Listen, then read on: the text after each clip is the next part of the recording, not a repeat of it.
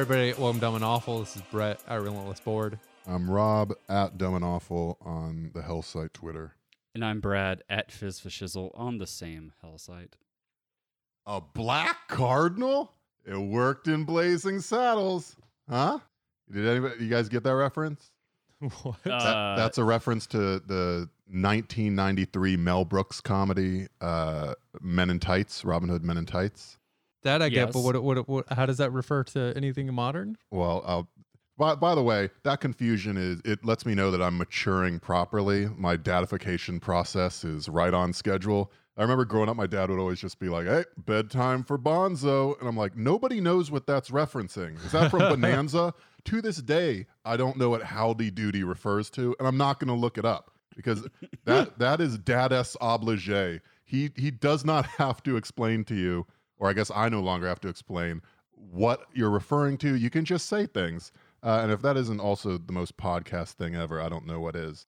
I am referring to a surprise announcement from the Vatican balcony from none other than the Popa. And I'm sorry, I know I've been doing a lot of Catholic stuff, but this Popa's fucking on a roll. surprise announcement we have our first uh, African American cardinal. Pope Francis named uh, the former Archbishop of Atlanta. For the last year, he's been the Archbishop of DC, uh, Archbishop Wilton Gregory, the Cardinal of DC. I love this just for like the rhetorical fuck you to Trump. Now, uh, I maybe Wilton Gregory is, is a truly amazing archbishop and he's earned every bit of this. Uh, I'm sure it's the case. That said, anyone rising the ranks in the modern Catholic Church, extremely sus. yeah. So, in my appreciation of this, I'm mostly going to tilt for the rhetorical. Like, it's like that. Uh, remember Dave Chappelle's Killing Them Softly? He has an opener where he's like, You ever just see a, a group of black guys hanging out, and then there's just like one white guy smoking a cigarette? That white guy there is the most dangerous motherfucker in the bunch because there's no telling the shit he's had to do to gain acceptance. And so, uh, look, I'm I'm sure Wilton Gregory is great, very suspect, but I, I respect this just as a a roast to Trump, basically. Like that's how I see that. We know Pope Francis doesn't like Trump. You know, you see him in every photo. He, he, he, I mean, he's the head of a reactionary church and still looks at Trump like he's too far right. And just as a roast, it's so good. Like normally, like there's a few angles from where you can like roast someone, you know, try to make them feel bad. You have like the sexual, which is Stormy Daniels with Trump. yeah, you have a tiny weird dick. Uh, your pussy stinks. Still beat though. I fucked your sister. No, you didn't. You're an incel. You have herpes. Like that sort of stuff. You know. There's the physical. Uh, you're short. You're fat. You have a face that seems to uh, perpetually shrink back into your head like Charlie Kirk. Uh, I think most slurs probably go there physical because it's just you know it's not something you have any control over. Then there's the social. You have no friends. Everyone hates you. Uh, everyone thinks you're stupid or embarrassment. That's sort of like Ben Shapiro with the wet ass pussy thing, yeah. or like Tim Pool giving dating advice to women while, while claiming he's single because of toxic feminism. Like, Definitely. These are all mainstays. Uh, There's also financial, like, oh, you're a broke loser. Your job implies that you're a failure in some way. These are, are the standbys. This is what the the average person like me and you have access to when it comes to trolling someone. But the Pope, the Pope can go spiritual. Like only he can go like, hey, what's up? I'm the uh, anointed successor to Saint Peter, and uh, I was just in communion with the immortal Theanthropos uh, you know, Alpha and the Omega, divine creator, the kingdom of heaven, architect of the world without end. And uh, yeah, he says, fuck you. that's just, that's just, uh, I, I love it. I love yeah, it. that's all. That's also um, how Ben Shapiro tries to own people as well, and uh, it doesn't go as well for him. so it's funny. Also, we're talking about what um, you know Pope Francis did, and on the eve of Amy Coney Barrett's, um, she's just being you know nominated to the Supreme Court. Not nominated, I guess confirmed. And she's nominally a Catholic, but they're they're kind of a weird branch of Catholicism. They're closer to like you know orcs from World of Warcraft. Um, she's very anti Roe versus Wade, anti abortion, and they're going to overturn it the first chance they get. Pope Francis, you know, you know, I, I, against gay marriage, obviously. I mean, let's just be real. Pope Francis came out and said, "Yeah, civil uh, civil unions are fine." Actually, you know what? I just, I just, I just talked to God. He, uh, he meant to get around to this.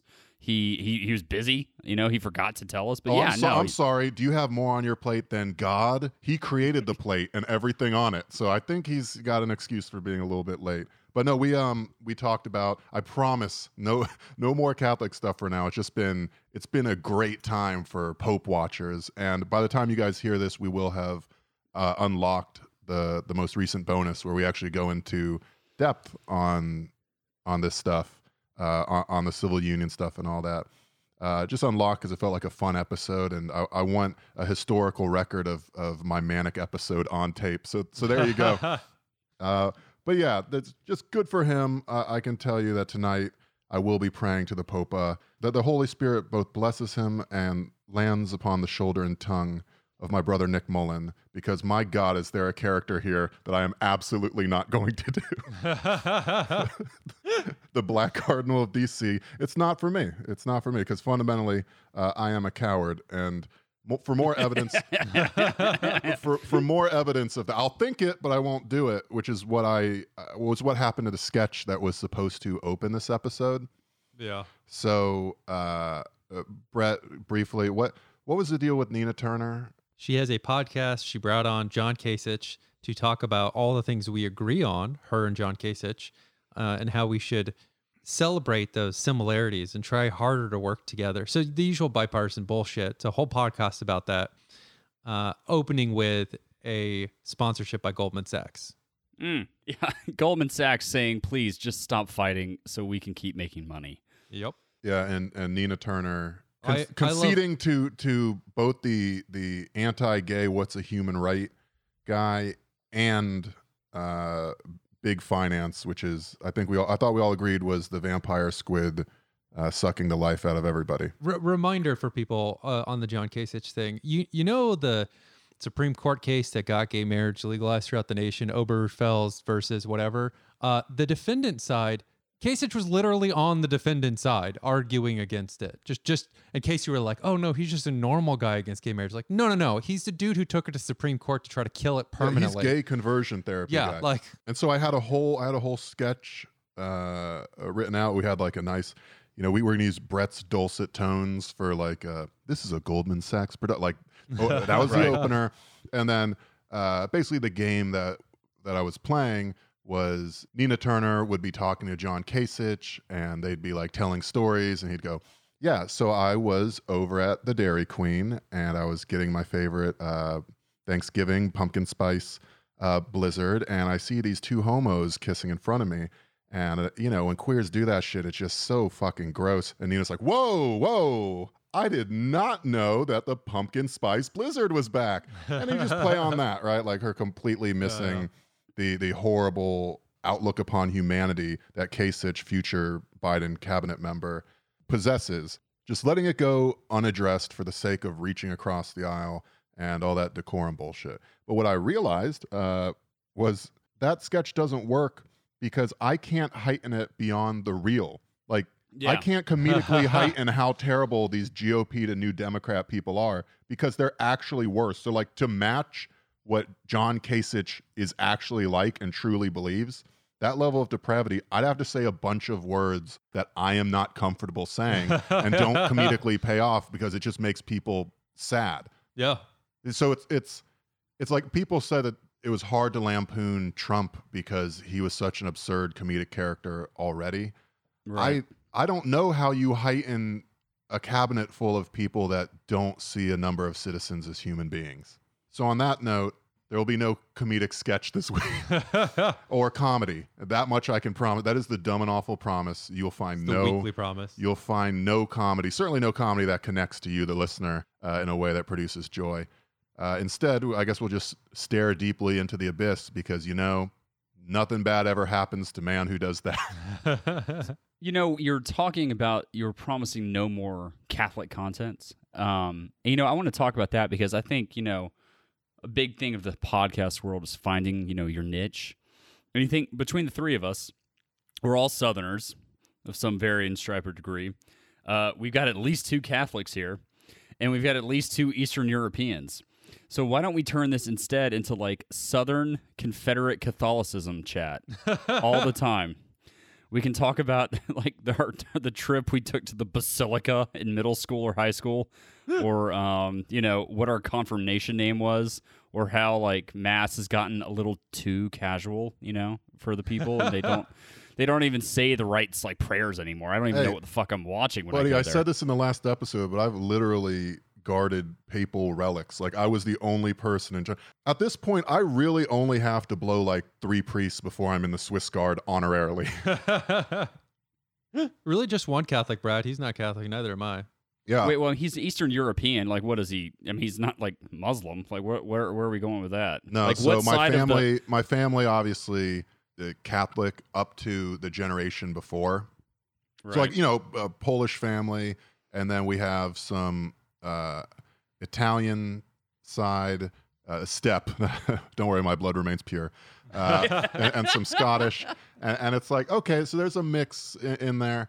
Uh, but my parents' generation was in the '60s, and so there was a little bit of you know, like, well, you know, what are rules, man? And so there was this fundamentalist Protestant shift. I'm actually from the most hardcore right wing Lutheran sect, which makes no sense at all. Why would you go Lutheran? The whole point of that is you could look at Presbyterians and evangelicals and be like, ooh, the too many. Too many rules there. I, I I- I think I can figure it out on my own, but then still building a hierarchy that puts the most strict rules on you. My sect actually believes the, the Pope is the Antichrist, and most of the Catholic sacraments are the devil's work, and there's only really like three. oh my god! So they're like hardcore, like original 99 Thesis style Lutherans. No, they they literally their logo is like a burning cross, and they're like, no, we don't mean it like that. We are going to burn this cross in the field, but it's because of Jesus. Whatever you're bringing to it is on you. And the good news is you can forgive yourself. Just look up at the sky for five seconds and go, "Oops, God," and that's it. That's fine. See, I thought the whole point of Lutheranism was just like I don't want to stand up and sit down as often in Catholic Mass, but like everything else is kind of fine. the, the whole point of Lutheranism is uh, you don't actually have to feel the Holy Spirit or think about theology at all. Whatever you're doing is right on. and it's if it fine. not and if it isn't, you can. Li- I'll do it right now. Right now, here. Like I, I definitely had those uh, impure thoughts when I was, you know, writing the sketch. Like I feel like there were definitely some sins there. I was not treating others as I would treat myself. Although actually, I kind of was. Pat on the back because I didn't say the slur. but I, that's Lutheranism right there. Uh, you know what? I won't even get to the confession bit. I was right to begin with. This could have been so much worse. Lutheranism. Rainbow across the screen. Yeah, no. So my family had like a, a Protestant Reformation halfway through. So it, it disappointed my grandmother and all that. But eh, what are you gonna do? What are, I- you- what are you gonna do?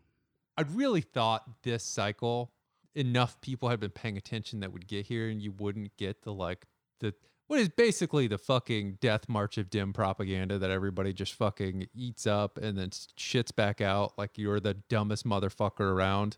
I really thought we'd gotten to the point where people would go like, yeah, that's clearly horseshit. And it's bizarre because like in some ways they're doing that, but it it's kind of irrelevant if the end result is you still being like, but I gotta vote. Yeah, it's the argument that, or rather, it's the observation that you see with regards to praxis. You know, the the realization of a problem is not the solving of that problem. Yeah. people realize, and you can have all the media in the world about like, hey, you know, this thing is uh, really bad. Uh, Kanye was on Joe Rogan talking about how capitalism wants to keep you sick because it's all about profit. He also talked about like, you know, spirits and angels, and he's a crazy person. Uh, not, I, I'm allowed to say that slur. It's not ableist. a fellow crazy person. It's right about the capitalism thing though. Yeah, like people get it, but then the the problem is like, what do you do? David Sirota uh, from the Bernie Sanders campaign is basically just a. He is one white monster energy away from being like a depressed twenty something girl on Twitter, Yeah. just sad posting through every single night. And even he was like, I mean, it's all it's all fucked. Um, and I feel bad, but I just went today and voted for Joe Biden.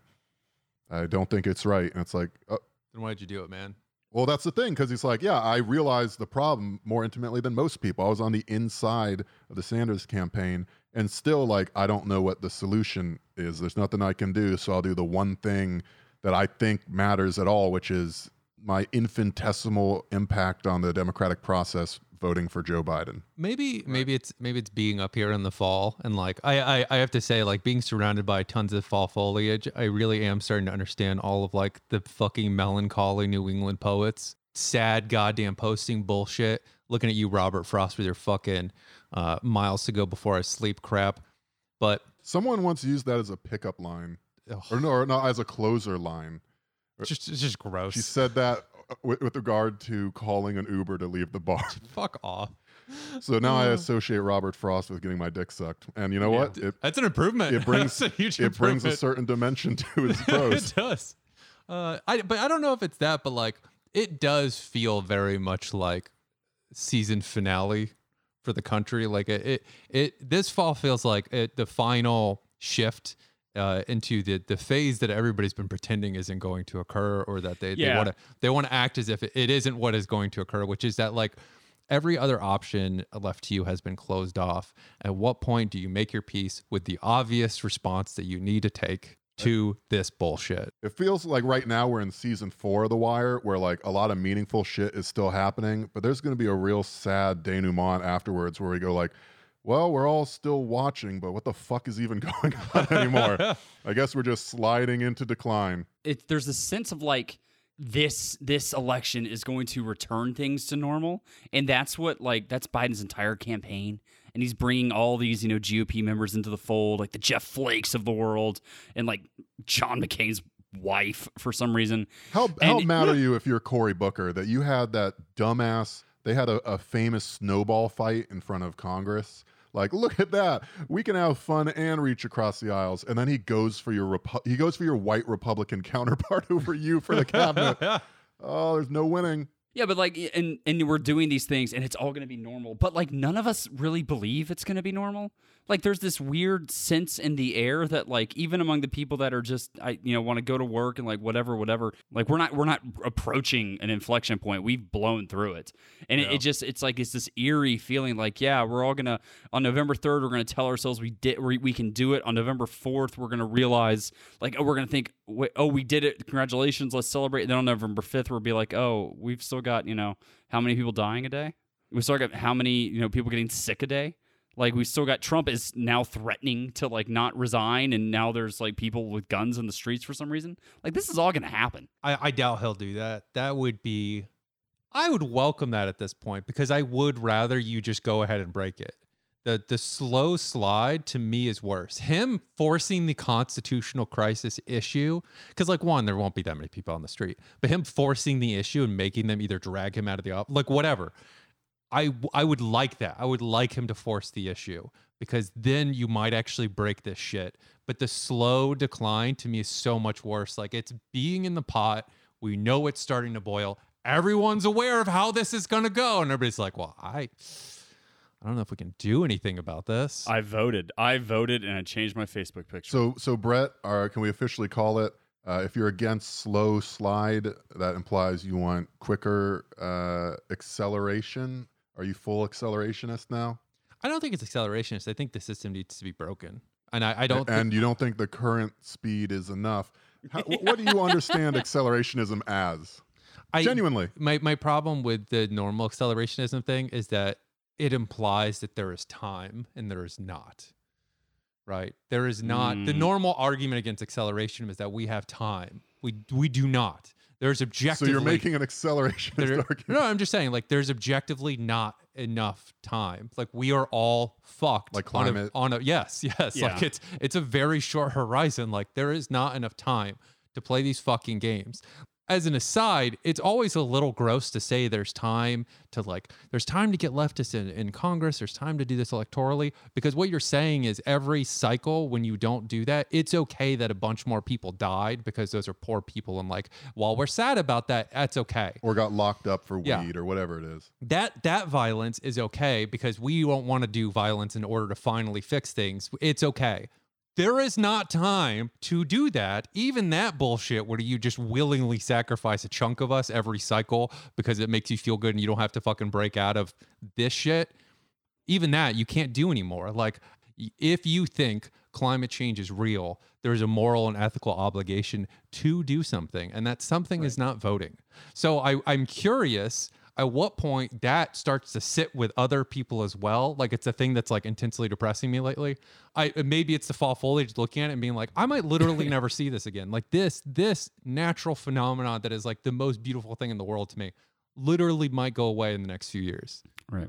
Uh, already it's short in the fall in a ton of different locations, but we might get to the point that's like it's like a two day cycle now, and the trees are just fucked. This motherfucker's I speak for the treesing over here. I just like I just I, I genuinely if you if you actually this is the like one of the issues I constantly have with the Biden stuff. It's like if you believe the science, you are in a worse position than if you disbelieve, because if you disbelieve, all of you the actions that you take are acceptable because you do have time. Things aren't we don't have a horizon that we have to worry about. If you do believe the science, then your lack of action is fucking cowardice and pathetic, and you are by your inaction dooming generations of people, including basically every child you know right now. There's a lot of conditionally believing things happening in like the new Democratic Party. It's like, believe the science on climate change. It's like, oh, yeah, no, okay, yeah, for sure. So no fracking then, right? And it's just like, don't believe that. So actually, that's Yeah. fine. Yeah. They had a, I think CNN had a panel of uh, black women voters, and it's like, listen to black women. I, I can't, I, I can't do the clap thing because I have to hold a, a hold hold a mic. Uh, but we, how long did we get that? And then when the panel was just like, yeah, I don't like Trump, obviously, but I do not like Biden. I don't feel like he's done anything for my community. And then all the Democrats online were just like, get in fucking line, bitch. Yeah, it was amazing. And immediately switch over. To, I also love the response to Harris where they were like, "Yeah, she doesn't do anything for us. Like it's so it's so condescending to trot her out like she's got our vote." E- even fucking me too. They were like, we need to believe women when they have the courage to speak up. And then Tara Reade spoke up and it was like, nope, Not not, like that. you. Yeah. not, Yeah, not you. Not you. And I I the right is terrible and will doom us all.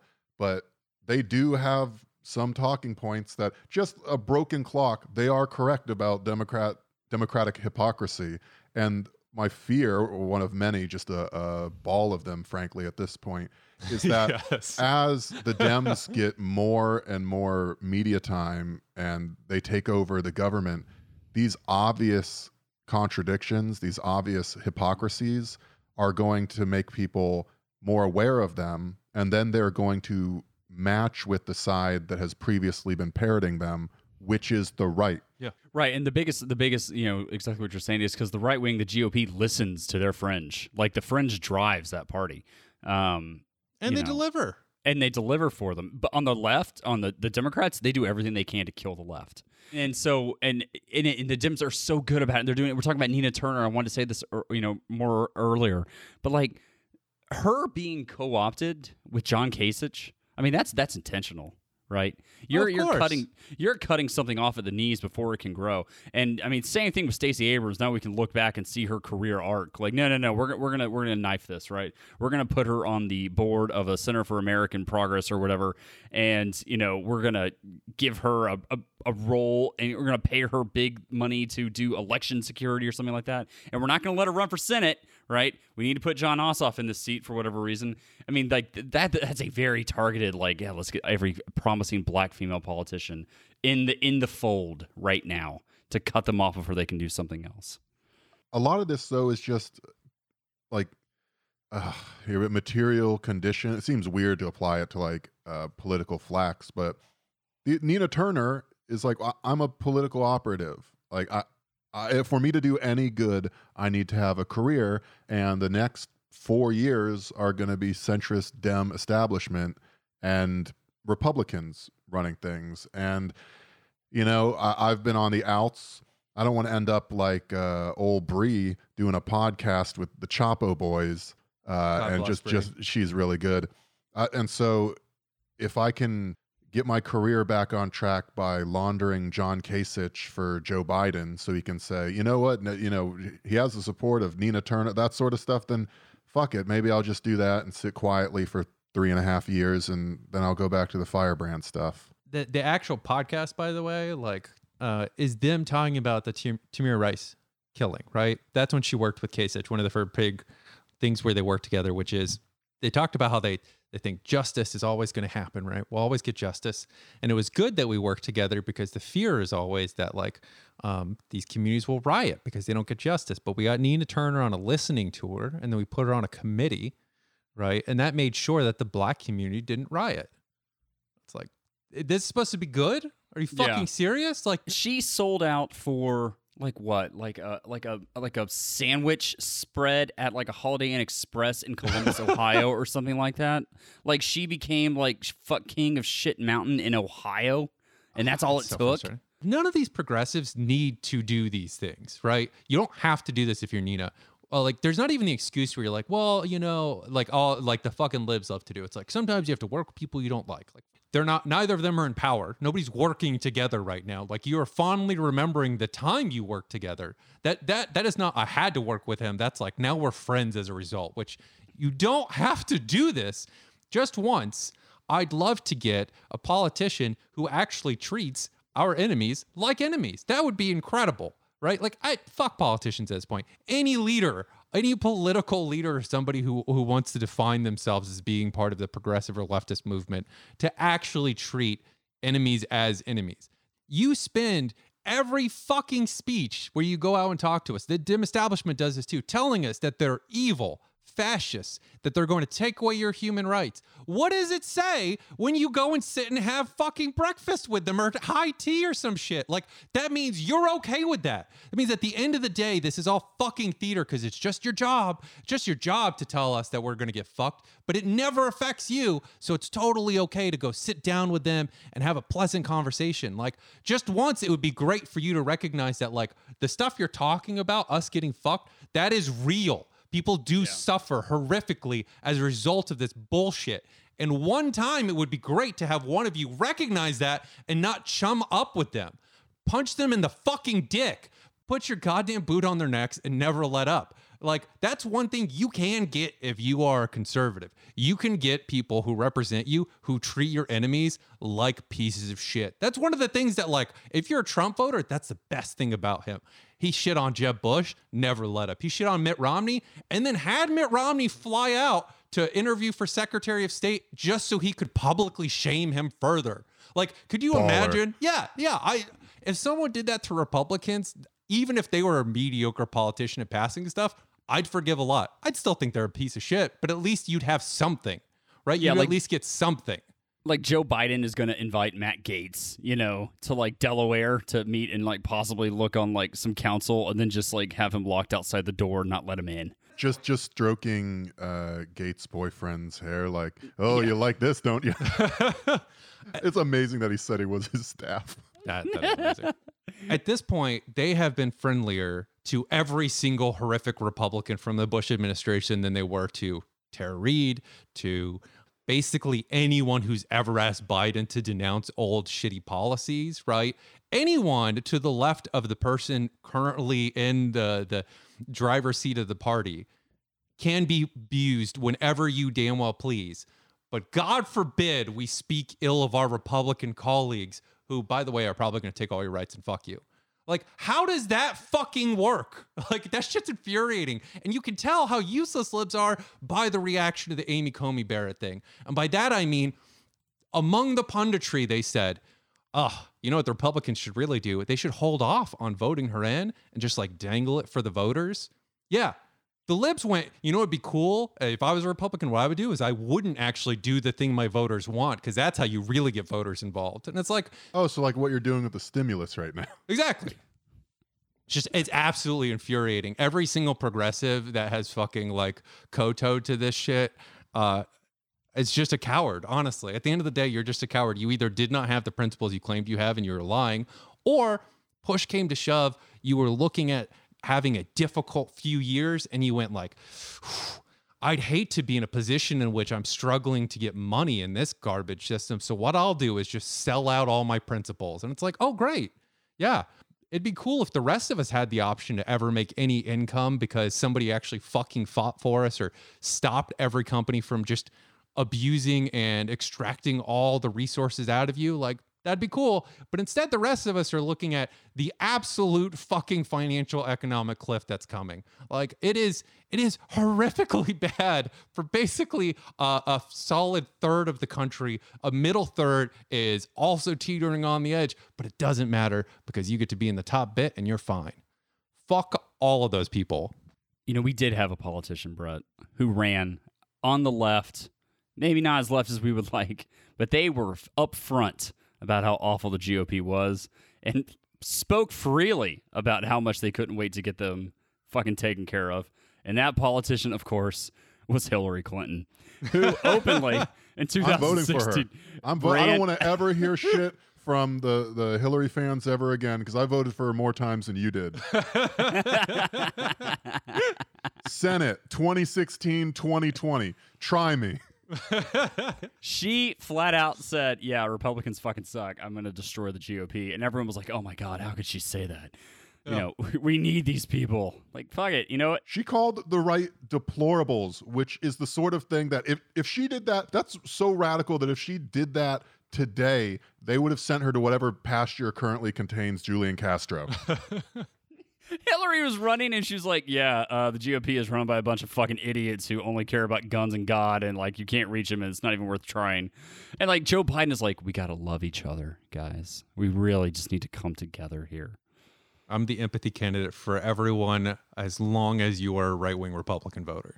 Everybody else, you can go fuck yourself. Dude, dude, Trump in the last debate, and I watched the debates because I'm I'm a fucking sicko. Cuck. Uh, yeah, yeah. I'm, I'm, I'm absolute trash. I have to have something to drink to on a weeknight. Um, dude, Trump said everything right about Joe Biden. Just fucking called him Yeah. out straight across the board. It's like, oh, you built the cages, or every single thing. He was like, why didn't you do anything about this, Joe? You've been in. Con-. I mean, like, just fucking buried him on stage. And if it was anybody else. It would have been like a great performance, but at the same time, Trump like went on a rant about how windmills kill birds out of nowhere, and so that's all anyone remembers about it. Well, that's all anyone is encouraged to Yes. remember about it because the fucking the total hegemonic dominance of liberal rhetoric has people don't even know why they're saying the things they say anymore. It, it's interesting. I got into this a little bit over the weekend. Uh, all of this, like, we need decorum, we need incrementalism. Uh, populism is inherently evil. Uh, people need to really think and, and be sort of gentlemen scholars when it comes to governance. All that literally developed out of the Rockefeller era to stymie the working class, to stymie the working class's alarming growth. You were having populist movements where people were going, wait a second, I'm pretty sure my boss is fucking me. Like, what is all this shit?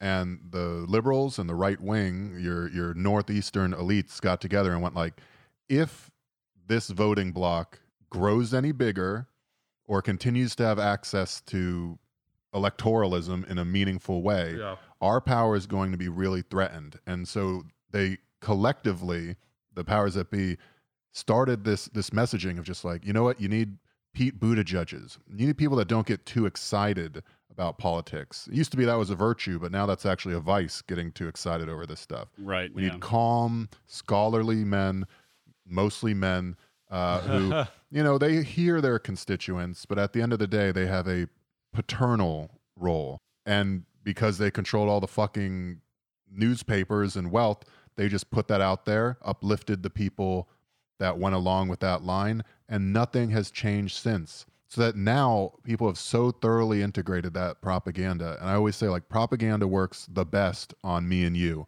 Nobody is fucking immune to propaganda. There's just not enough time in the day to root out, question, discover, fix all of it.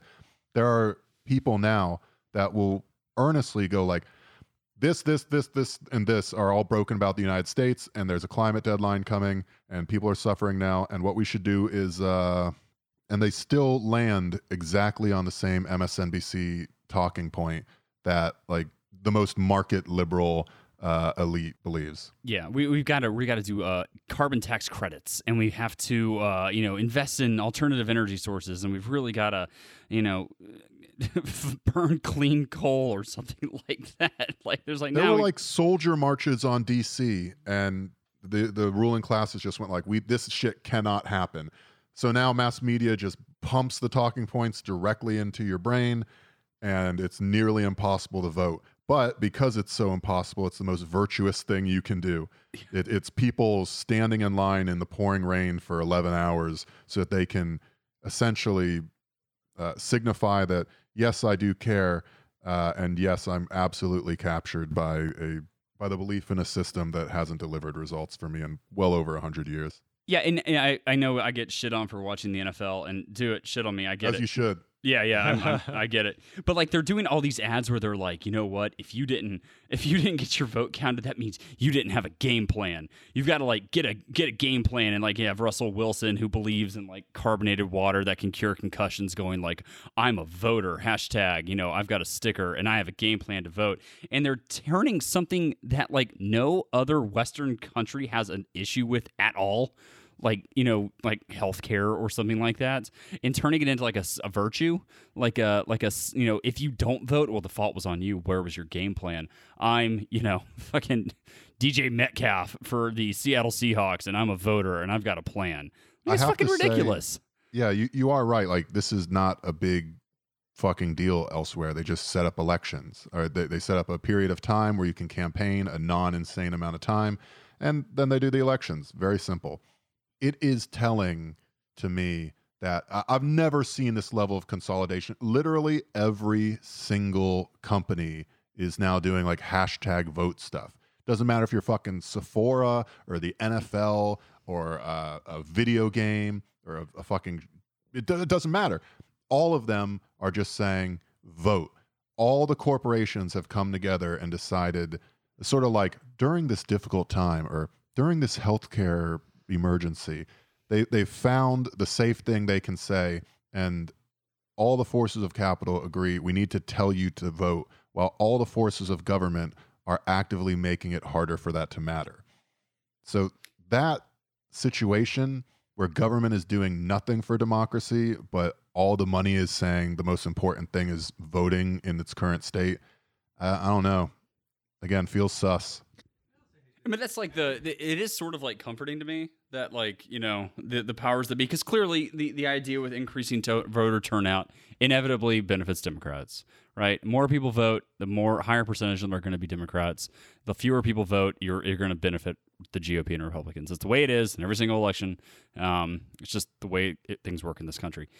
But and it's sort of like comforting to me in a sense that you know they're all like we've just got to get rid of Trump, and every company is saying like just vote because they know it will kind of help out the Democrats and they won't take any flack for it or they'll have like plausible deniability. And yeah, it's totally chicken shit, but like you know it's just what it is, and that's comforting in the sense that like. Man, even the fucking like corporate goal ghouls are like, no, we got to get rid of Trump. Like, yeah, but it's not, it's not from any place. A, I hate the fucking aesthetics of it being like voting is self actualization because that's an extremely pernicious metaphysical road to to fucking go down. Yeah, sure. But it's because Trump is actually more of a threat to a global neoliberal Going order. forward, they've Right, gotten right, what they yeah. needed out yeah, of they, already. They, yeah. they got all the big breaks. It, it's like they're, you know, you watch Trailer Park Boys, and, and I, I may have done this in the past. Like you always, if you have like a crew of people doing something sketchy, you always want one dumbass. You know, you need a Corey and Trevor to be. So when you go to court, you can be like, "Damn, I don't agree with Corey and Trevor stealing gas like that. That was real fucked up, Corey and Trevor. I would never steal gas like Corey and Trevor. Like you need to be on video saying that shit, and that's what they got with Trump. Like you you basically can shit in pork sausages at the plant and it's fine. You could dump toxic waste uh, in the river in Chattanooga. It's fine. Everyone got their tax breaks. And now we go like, hey, man, uh, we're going to go out for a drive to check out this property. It's a bit far out, but why don't you sit in the front seat? Like it's that sort of thing. we're disposing of the body now that we've gotten what we want. Yeah, they just need to restabilize now that we've gotten all the Yeah. things we want. Restabilize. Let's get our money back flowing again. Yeah, but they they know that it's just like the defense industry as well. Right. They know that Joe Biden, and he's actually this is what he's proven on this campaign trail, is that he can say the right things to mollify lobbyists, the defense industry, Yeah. big business. I mean, he's literally putting the GOP in his cabinet, which is like if the Dems were anything like they purported to be, that would defeat the whole purpose of their party. It's like, yeah, we're we're running so we could put your planks in our platform. They aren't against Trump for any sort of moral or ethical reason. They're against him because he no longer serves a purpose. Mhm. by the way. Biden, Biden for running Delaware as a fully uh as a tax shelter in America, which is basically what it's been forever. Also, Delaware is the reason that the fees on credit cards got so high because it used to be uh, stopped by what are called usury rates that existed in New York and states with like I don't know any sort of government. And Delaware went, how do we get companies to come here? What if we say we have no usury rate? So if you found your credit card company in Delaware, you place it here, you can charge literally any interest rate you want, and there's no law to stop you. That is why Delaware North Dakota have a bunch of credit card companies there, specifically because of that. Somehow Biden did that for years for every bank, and it's still just like semi rich. He's fine. I- Yeah. I might posit uh, in terms of, I mean, Biden does enjoy the wholesale support of Wall Street. Yes. like he's been doing Yes. great by those donors. The the fact that uh, he isn't raising even more from them, I don't think is from a lack of. I don't think that's a vote of no confidence from Wall Street. I think it's them going like, why overpay? We've already got him. No, no, I mean like how has he not converted that to more like in-person money? Pelosi's done that really effectively. He's he's just really bad at converting the fact that they love him into dollars in his pocket, and I suspect it's because one he is dumb and they don't actually have to convince him that much. Like you don't actually have to pay the man off. He comes on board without any right. And two, a lot of it's funneled to his mon- his family. Yeah, like it- genuinely, a lot Yeah, of the gonna money's say funneled to his family. he's doing fine. That's like that's like the old like organized crime thing where if you if you could have your druthers be fucking rich and people think you're broke. Like Yeah. like if if especially if you're a politician and you're trying to do this like, well, I'm a middle of the road sort of working people uh, guy. I you know, I, I make what a senator makes, which is pretty good money where, from where I grew up, and then just off the books and in all of your family's accounts and in all these fucking shit. Yeah, hide your money and present a reasonable face. his his whole family too is like filled with dipshits that have been cashing out on Yeah. his name for a while. He's Yeah, got. I don't he's got to think he's for, hurting for money. He's got to pay for all of Hunter Biden's alimony payments. I mean, those those add up. He's also got a granddaughter who like punched a cop, which like best thing she ever did. Yeah, fuck but that. but but over but over a dispute with another rich girl in the West Village or some bullshit. Anyway, uh, he he goes out and makes that all go away too. Like consistently, any problems they have, they all vanish. That's I think that's where he's cashing in his chips over and over again. Who's this cop punching West Village heiress? Does anyone know? Is that You the girl? Is that name. is that Blazer Biden? That's her name. Ashley Blazer Biden is her name, right? She's definitely an Ashley. Whether that's her name or not, I don't know, but she's definitely yeah, an her- Ashley. and her middle name is Blazer. I'm I'm. She's like a fucking. sure. yeah, uh, she's like named after somebody from like American Gladiators in 1991. Uh, Again, there is so much hay to be made if the media actually bothered to dig into Biden family lineage at all. Like I mentioned this before, Beau Biden uh, legit covered up a DuPont heir raping his daughter. Like he made that go away and be just a he was the attorney general. yeah, he made that go away and be just probation, right? They got the conviction and it was just probation. And then he defended it in newspapers and out in public afterwards. Like the Biden family's done so many fucked up things, but yeah, the media has no interest in looking into it. Looks like Ashley Blazer Biden is actually married. Um, although although she's a Biden, so who the fuck knows what that means? She's been married about eight years. Maybe you got that seven year itch. I'm just saying, hit me up. We can talk about uh, both going to Tulane University Ooh, in New Orleans. there you go. nice. Blazer is Uh. her middle name. B L with a Z. It's not even like a weird European name. Like it's just now like what's that? What's All, that all called? her siblings are named like Lanyard, Oxford, Loafer. Oh my God! Her, one of her cousins is named Cuff. It is, it's like they just went to a Brooks Brothers and were like, "Yeah, it's fine." Just point at things. That's my name. Ashley Blazer Biden last year entered into an agreement with the gentleman J Pimp. uh, the he's, he's a rapper to bring her guilt-backed hoodies to Haiti.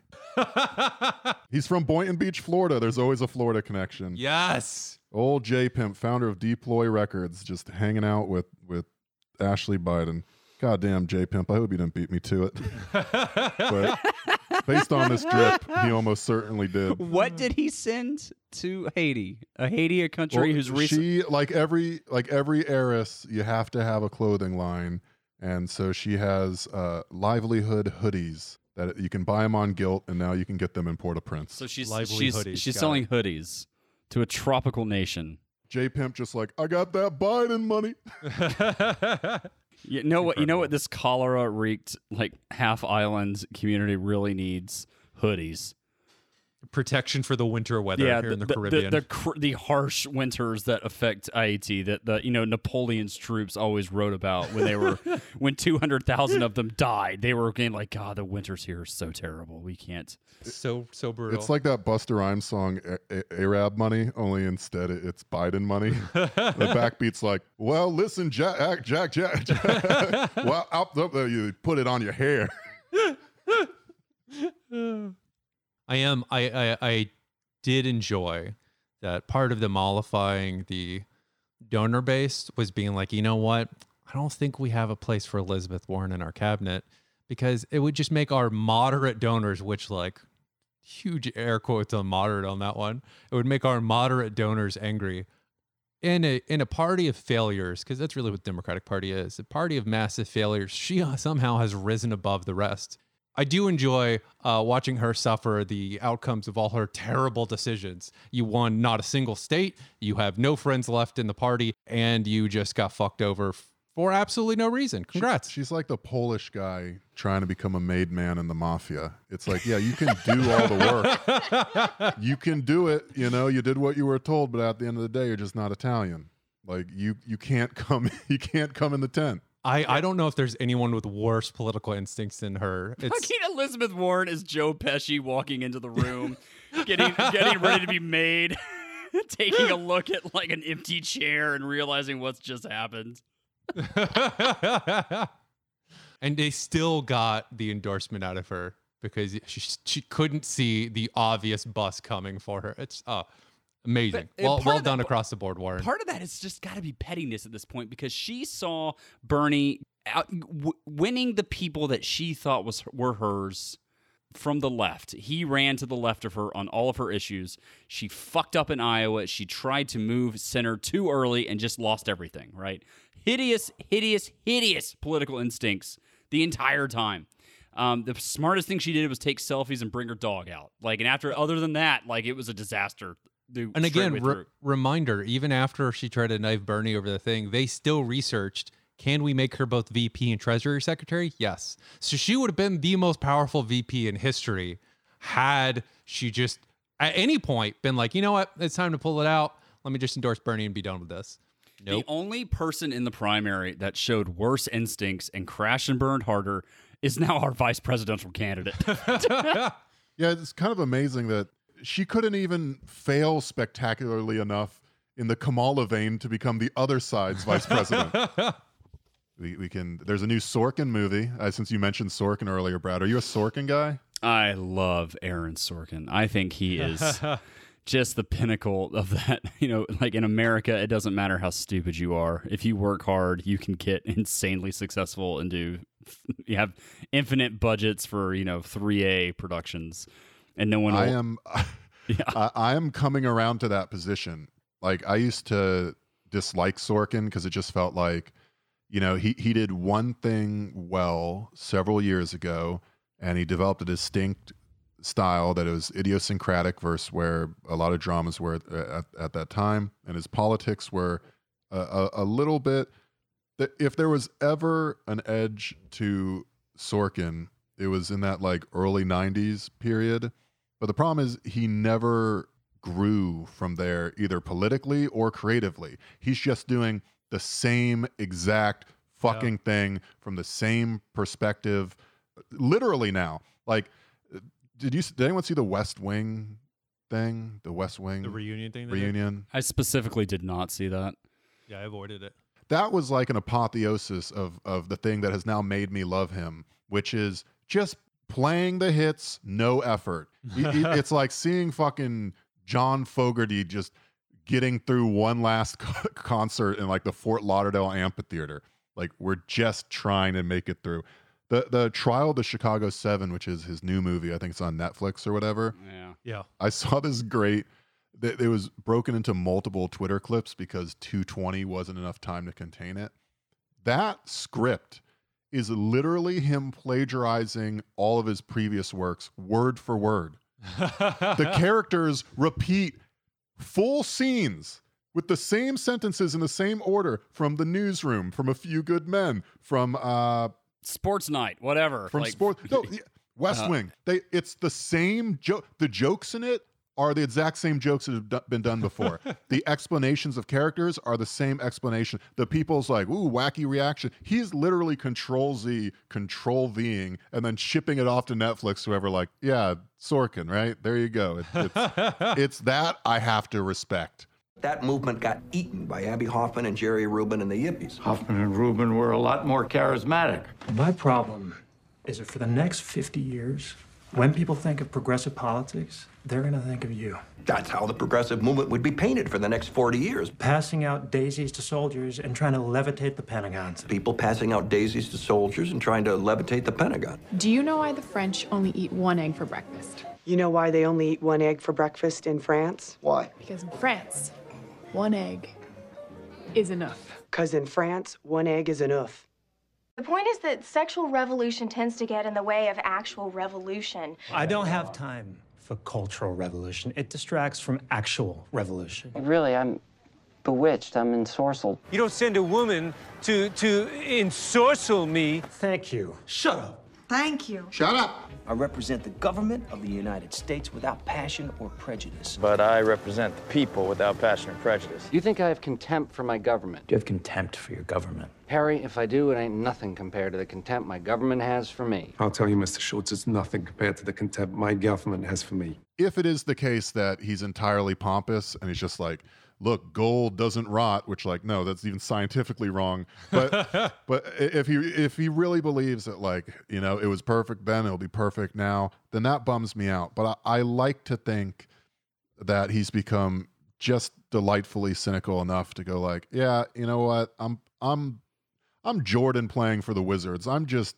enjoying my de facto retirement. I don't give a fuck what my stats are anymore. I got I got basically lucky and and self-actualized on the social network where uh, the only reason that was any good is because David Fincher, you can see this in the behind the scenes, Yes. Yeah. literally sits him down like a child and and rubs his nose in his script one sentence at a time. It's fucking amazing. If- I can't emphasize. If you have an opportunity, watch uh, Fincher and Sorkin in the writing room together. Because Fincher will just like point at something and go like, "This sentence here, what does that mean? What does that do for the the story?" And Sorkin will just start on one of his little like cocaine binge explanations, and he'll go like.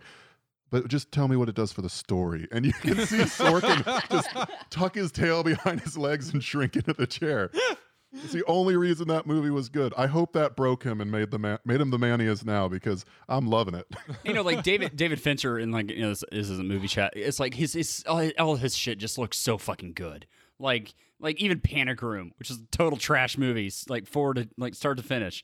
It's like just looks fantastic.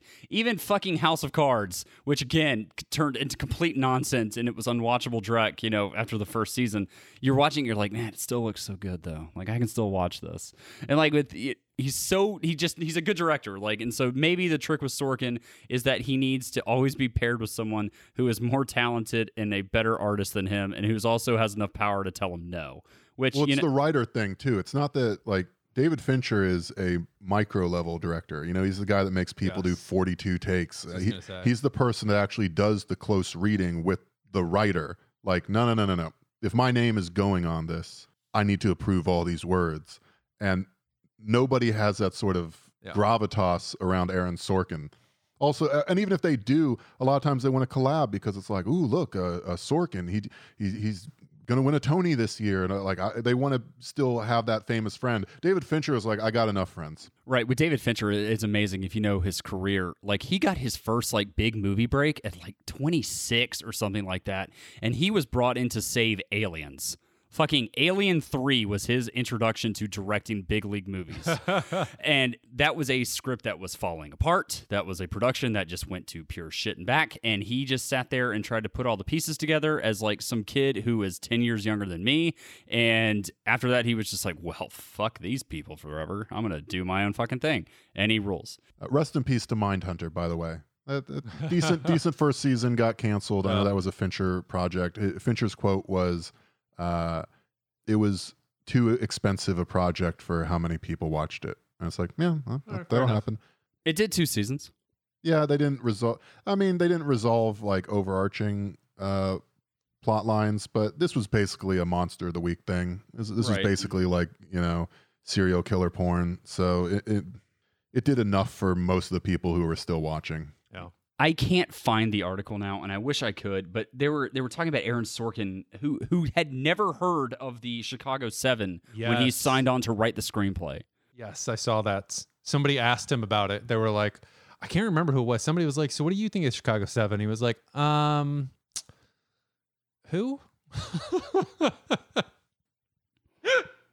uh, they still gave him the job. A- and, and again, the the the lines that he gives these characters, even though he'd never heard about them before, and he's like, oh, okay, well maybe I need to look into this. He still gave them exactly the one to one lines that his West Wing characters were saying. So yeah, same thing. Uh, look, how different could they be? God, I've, I watched the first 12 minutes of it, I think, before I just was like, no, I'm not fucking watching this. And it Honestly, does. be- it does like a Okay. quick, you know, like 30 seconds, like, you know, really high pace. We're going to introduce all the main characters, and this is your centrist, and this is your radical, and this is your conservative, and this is Eddie Redmayne. I don't know why he's in this, but, you know, whatever. I guess he's got to get That's paid. true of most Eddie Redmayne Yeah. movies. Actually. Listen, Jupiter Rising is a work of art. I will fight for that movie. Um, but then you know, then it's like, oh, here's the here are the bad guys, and we're gonna make them corporate, but we're gonna do Joseph Gordon-Levitt, who's really like a likable, nerdy guy, you know, and he's gonna be right out away. He's like, well, I don't think they're right, but I don't think we could win. And three, two, one, go, movie. And it's like, no, fuck this. I've seen this before. Like, I I, I watched the first season of The Newsroom. I don't need this ever again in my life. That's that is another excellent show. that I watched every episode of that. I would watch it again, frankly, because it there is artistry getting there is there has to be some sort of you can see the creative spark because nobody has that many bad takes on accident. You can't flip you can't flip a narrative coin a hundred times and have it come up tails a hundred times. like he, the, you can the hand is on the scales and it, that hand's dumb as fuck. Him and Toobin both are just convinced me that basically every older white dude in a creative profession, basic, actually basically every older white dude in power at this point in our society is just like coasting. They know it's all fucked. They don't care. I'm just cashing those checks, baby. Like I know I don't have to put in any effort. You motherfuckers will defend me because we're all buddies. It's fine. Like it's so clearly they do not care at all. There's no effort given whatsoever. Yeah, I don't know, guys. Learn to code. Uh, yeah, the fact that these people go to like the Paley Center and gives like panel discussions about like how to succeed as I have, it's just like, what would you say you actually do? All right. Jeffrey Toobin, you wrote The Nine, a completely like fucking nothing of a book about the Supreme Court. Why is your career not over? A topic he found so boring that he had to have a wank break in the middle of portraying them for the New Yorker. like, what? Why is your career so untouchable that you can masturbate in front of your coworkers and face no consequences?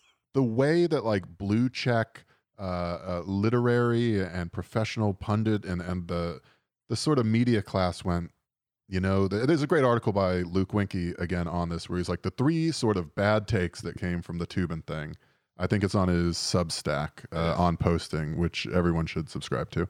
Uh, it- it's so good. But like uh, they found these three defenses of him and they're all just like oh come on we're all human. Like this shouldn't yeah, you you jerking off uh, at work in front of your coworkers. You, you know that's that's a mistake. Technology betrayed him. Like we let we let Toobin down. It's sad that we're so puritanical. And just search any of those people's tweets, and when it's like Florida man does the exact same thing, they're like, ha, ha, "This is why we need to take the vote away from Florida." Ha, look at these poor pieces of shit. Like it, if it's a, a coastal elite then there's absolutely nothing you can do wrong where people won't come to your aid. I remember Lena Dunham being like, "Well, unfortunately, this is this is that one percent of cases where women do lie about being raped because it was Yeah, because it was her that. producer." That was amazing. Someone literally had the take that was the real losers here are the American people because we're deprived in the same way that like Bam Adebayo getting injured in the NBA Finals uh, robbed the Heat of a real chance at glory. The American people, by sidelining Toobin, are missing out on one of our most poignant voices at a, a crux of our American democracy. Yeah, the, the other thing about Jeffrey Toobin, like, how many Americans know who Jeffrey Toobin is? Fucking nobody. how- I pay how- attention to politics, and I was like, "Come again?" The guy who wrote the People OJ well, OJ if book. you insist. the guy who wrote the People vs. OJ book. Like, I guess I don't. Why would I care? uh, Like to defend him? Uh, you don't watch enough prestige TV, obviously. Clearly, Like, I've read his book about the Supreme Court, and that was like, it was like three justices ago. I can't even remember. And it was fine. It wasn't, wasn't like earth shattering, I guess. I don't know. Where where do you get to the level where no one can know who you are and your your career is safe enough that you can masturbate in front of your coworkers and they will defend you? Like that's all I'm asking. That's what I want to know. it is. It is cool to see that the military dynamic uh, exists in the rest of the world too, where if you're enlisted and you do something wrong, especially sexual impropriety stuff, you will get fucked up. You will get fucked up pretty hard depending on what you did. Rightfully so. Yeah, absolutely. Where you go like, all right, that's a you know, punishment fits the crime for the for the most part. Uh, not for officers consistently. While while I was in the Air Force, the guy who literally ran the like sexual assault prevention stuff, right? That the officer in charge of that liked to go to his local bar and just grab every titty he could find to the point where a waitress was like, "This is fucking ridiculous," and reported him because she was like, "He constantly grabs me." I've said no hundreds of times. He just keeps grabbing me. He grabbed Why me in the parking lot. Why degrading our warfighting capacity? And so the the punishment for him was, all right, we'll move him to another unit. No downgrade in pay, no prison, which is what they do to other people, is they actually kick you out and start criminal charges against you, depending on what it is. But that that would have gotten criminal charges for an enlisted. Hundred percent, you would have been dishonorably discharged, though, at a minimum. That guy, oh, I just get moved to a new unit. So it's cool to see that that's that oligarchic dynamic, the officer versus enlisted dynamic, is 100% built into every other aspect of society, too. It's not actually addressing the root problem. It's just moving the problem to another location where no one's complained there yet to buy more time. Yeah. Really it- is that Catholic Church mentality. Yeah, yeah, it's the same thing. And it's, you know, it's always done as if people don't fucking recognize what's happening. Like everybody sees that there's two different systems of justice and you're only going to put up with it for so long. Uh, and that so long is as long as the system is still largely working for you and you're not getting turbo fucked at all times. But it doesn't seem to be the case anymore, does it? Yeah, we'll see. I think it's just the recognition of the problem doesn't necessarily mean you know how to address it. Like as people develop the consciousness that you're describing, I, I think the, Oh, yeah, the no. Of the world will always get away with this until there's an actual check on that behavior that they fear, and I don't know what that is. Yeah. Uh, in this country, I would say that's definitely not what you want. You definitely don't want the people that we have to be completely disillusioned with the system and not know what outlet to take because it's probably going to be a bad one. Because they're Americans. I'll, whatever they end up figuring out, It's it- gonna be It's not going to be fucking genius. Yeah. The, the rest of the world is not going to look in and be like, "God damn it, they've done it again." they figured it out. They They will say, "God damn out." it, they've done it again," but in a very different tone yeah, of voice. exactly. While shaking their head and sighing. I really think our brains might be permanently uh, broken. Like like we are the tip of the spear of what happens if if you just defund education and then replace it with uh, essentially far right ideology. The fact that PragerU is taught in schools, the fact that the fact that we're so atomized and alienated that we have no other source of information through which to understand the world our inability to to trust even empirical processes like the falsifiability that is the the core of all science being so just suspect and opaque to the vast majority of people that we go back to essentially late enlightenment era science skepticism right. but like the, the the flat earth thing for example that wasn't around for like the last couple hundred years. That came about because at a certain point s- science's sophistication uh, outpaced the average man's ability to perceive and understand it. So when it was just like put a lens up and see where the light beam goes when it's just like i'm going to put this metal rod into this mixture here people could basically see what you were doing Yeah. and get it when we got to these complex diagrams and machines and we're doing things that involved a lot of really abstract thinking we just couldn't keep up anymore. And so people started trying to like go back to monk, as it were, scientifically, and doing stuff like, hey, man, I looked at that sailboat and it was 18 miles away and it didn't look like it went over the curve. The, Earth's, the Earth's not curved. We're doing that writ large as a society with not just science, everything. I, I really fear that no nation has ever been so prosperous, so alienated, and so not even just left to, to consider the foliage uh, alone. We are perpetually just pumped with bullshit from an inescapable media apparatus that we are in a novel circumstance in like the whole span of history. Oh yeah. And I I I really am starting to to wonder if this is just like the the test subject that actually goes completely insane and eats its own arm and you go like, "Well, let's not do that again." like like digital media part of part of the reason why you can get so many billionaires and stuff is scale, right?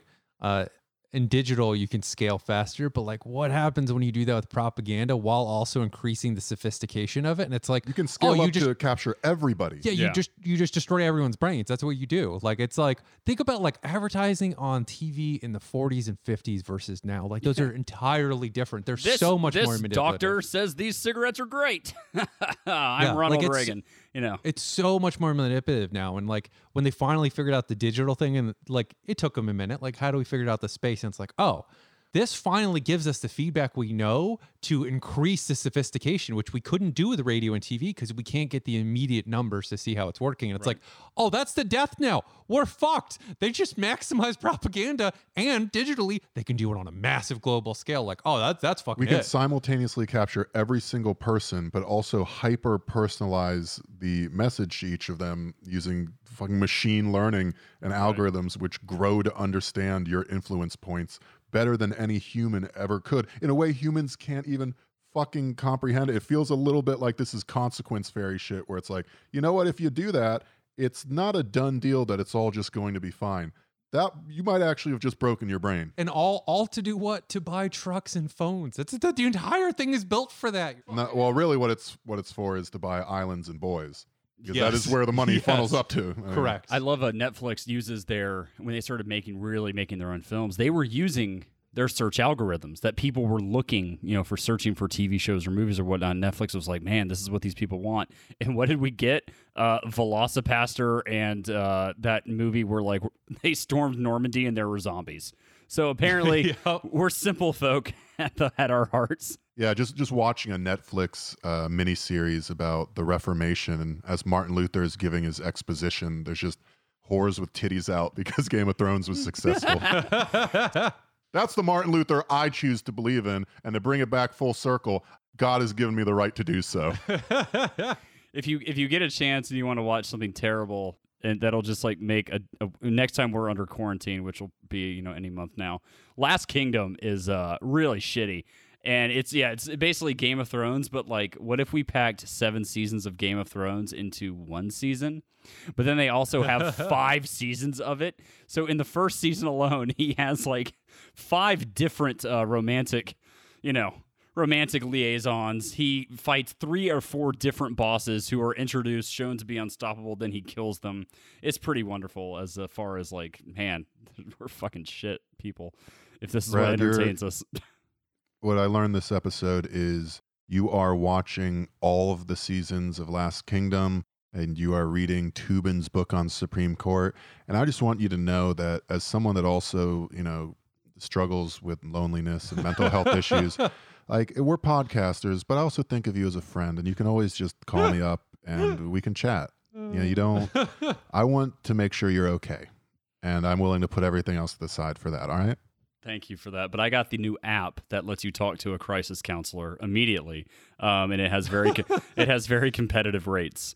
Uh, spe- Awesome. Speaking of apps, did you see there's an app for gig delivery workers so they can find a place to pee? Yeah, didn't Aaron Rodgers' brother originally develop that? I distinctly remember the brother of an NFL quarterback developed an app that would tell you where the public restrooms were in a city. And at the time, it was just like, oh, there's always that one wacky brother, huh? And now it's just like got VC capital.